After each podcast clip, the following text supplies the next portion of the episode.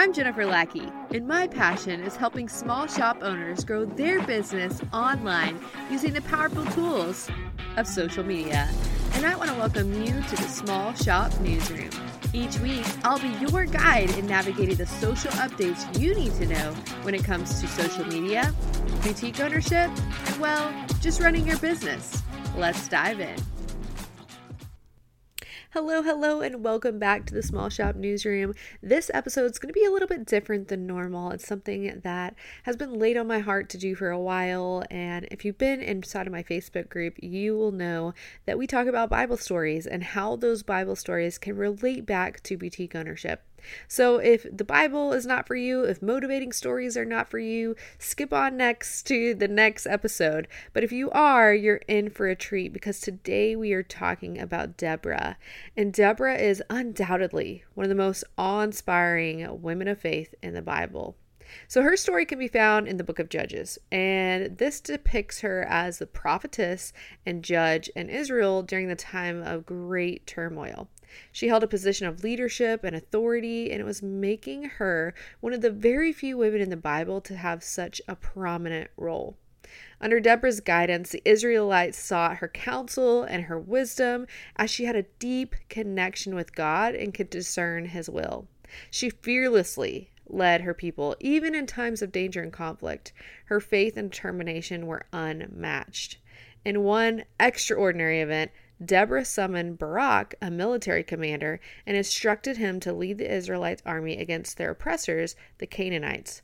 Barak was hesitant, but Deborah assured him that God would grant victory. With her unwavering faith, she played a vital role in the triumph over their enemies.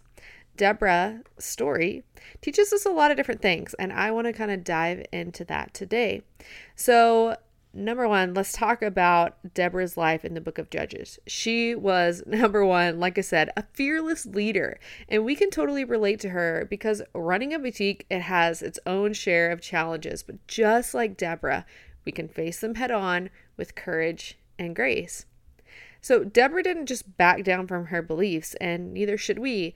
As boutique owners, it's crucial to know what we stand for and stay true to our values. So that's how we can inspire our teams and our customers, just like Deborah inspired the Israelites to unite against their enemies. Deborah had this awesome connection with God that we talked about, and it guided her decisions. And we can learn from that. As boutique owners, we can also tap into that guidance reach out to God when we need to make those tough calls. Pray, pray about it first. It's all about leading authentically through our boutique. So, Deborah was all about justice and compassion. We can totally vibe with that. Let's discuss how we can create a positive work environment, build a supportive community for our customers, and make a positive impact on the world around us.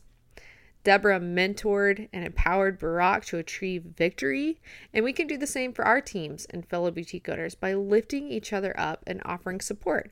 We all can grow and succeed together, and you know this because inside of our Facebook group, with over 22,000 boutique owners, you will see those people, those boutique owners, asking questions and getting answers from competing boutique owners. And they're not sitting there gatekeeping what they want to share with each other. They're giving it out freely because we want to offer support and grow together. And we all have those moments of doubt. But just like Deborah, we can face uncertainty and confidence with confidence. Let's explore her actions during tough times and learn how to stay strong and steady in our boutique journey. So, there you have it, short and sweet. Deborah's story is seriously crazy and inspiring and has some awesome takeaways for us boutique owners. Let's be bold. Let's trust our instincts, spread positivity, empower others, stay confident in this wild ride. Thanks for tuning in, you guys. Until next time, keep being a boss just like Deborah in your boutique. I'll see you next time on the next Small Shop Newsroom.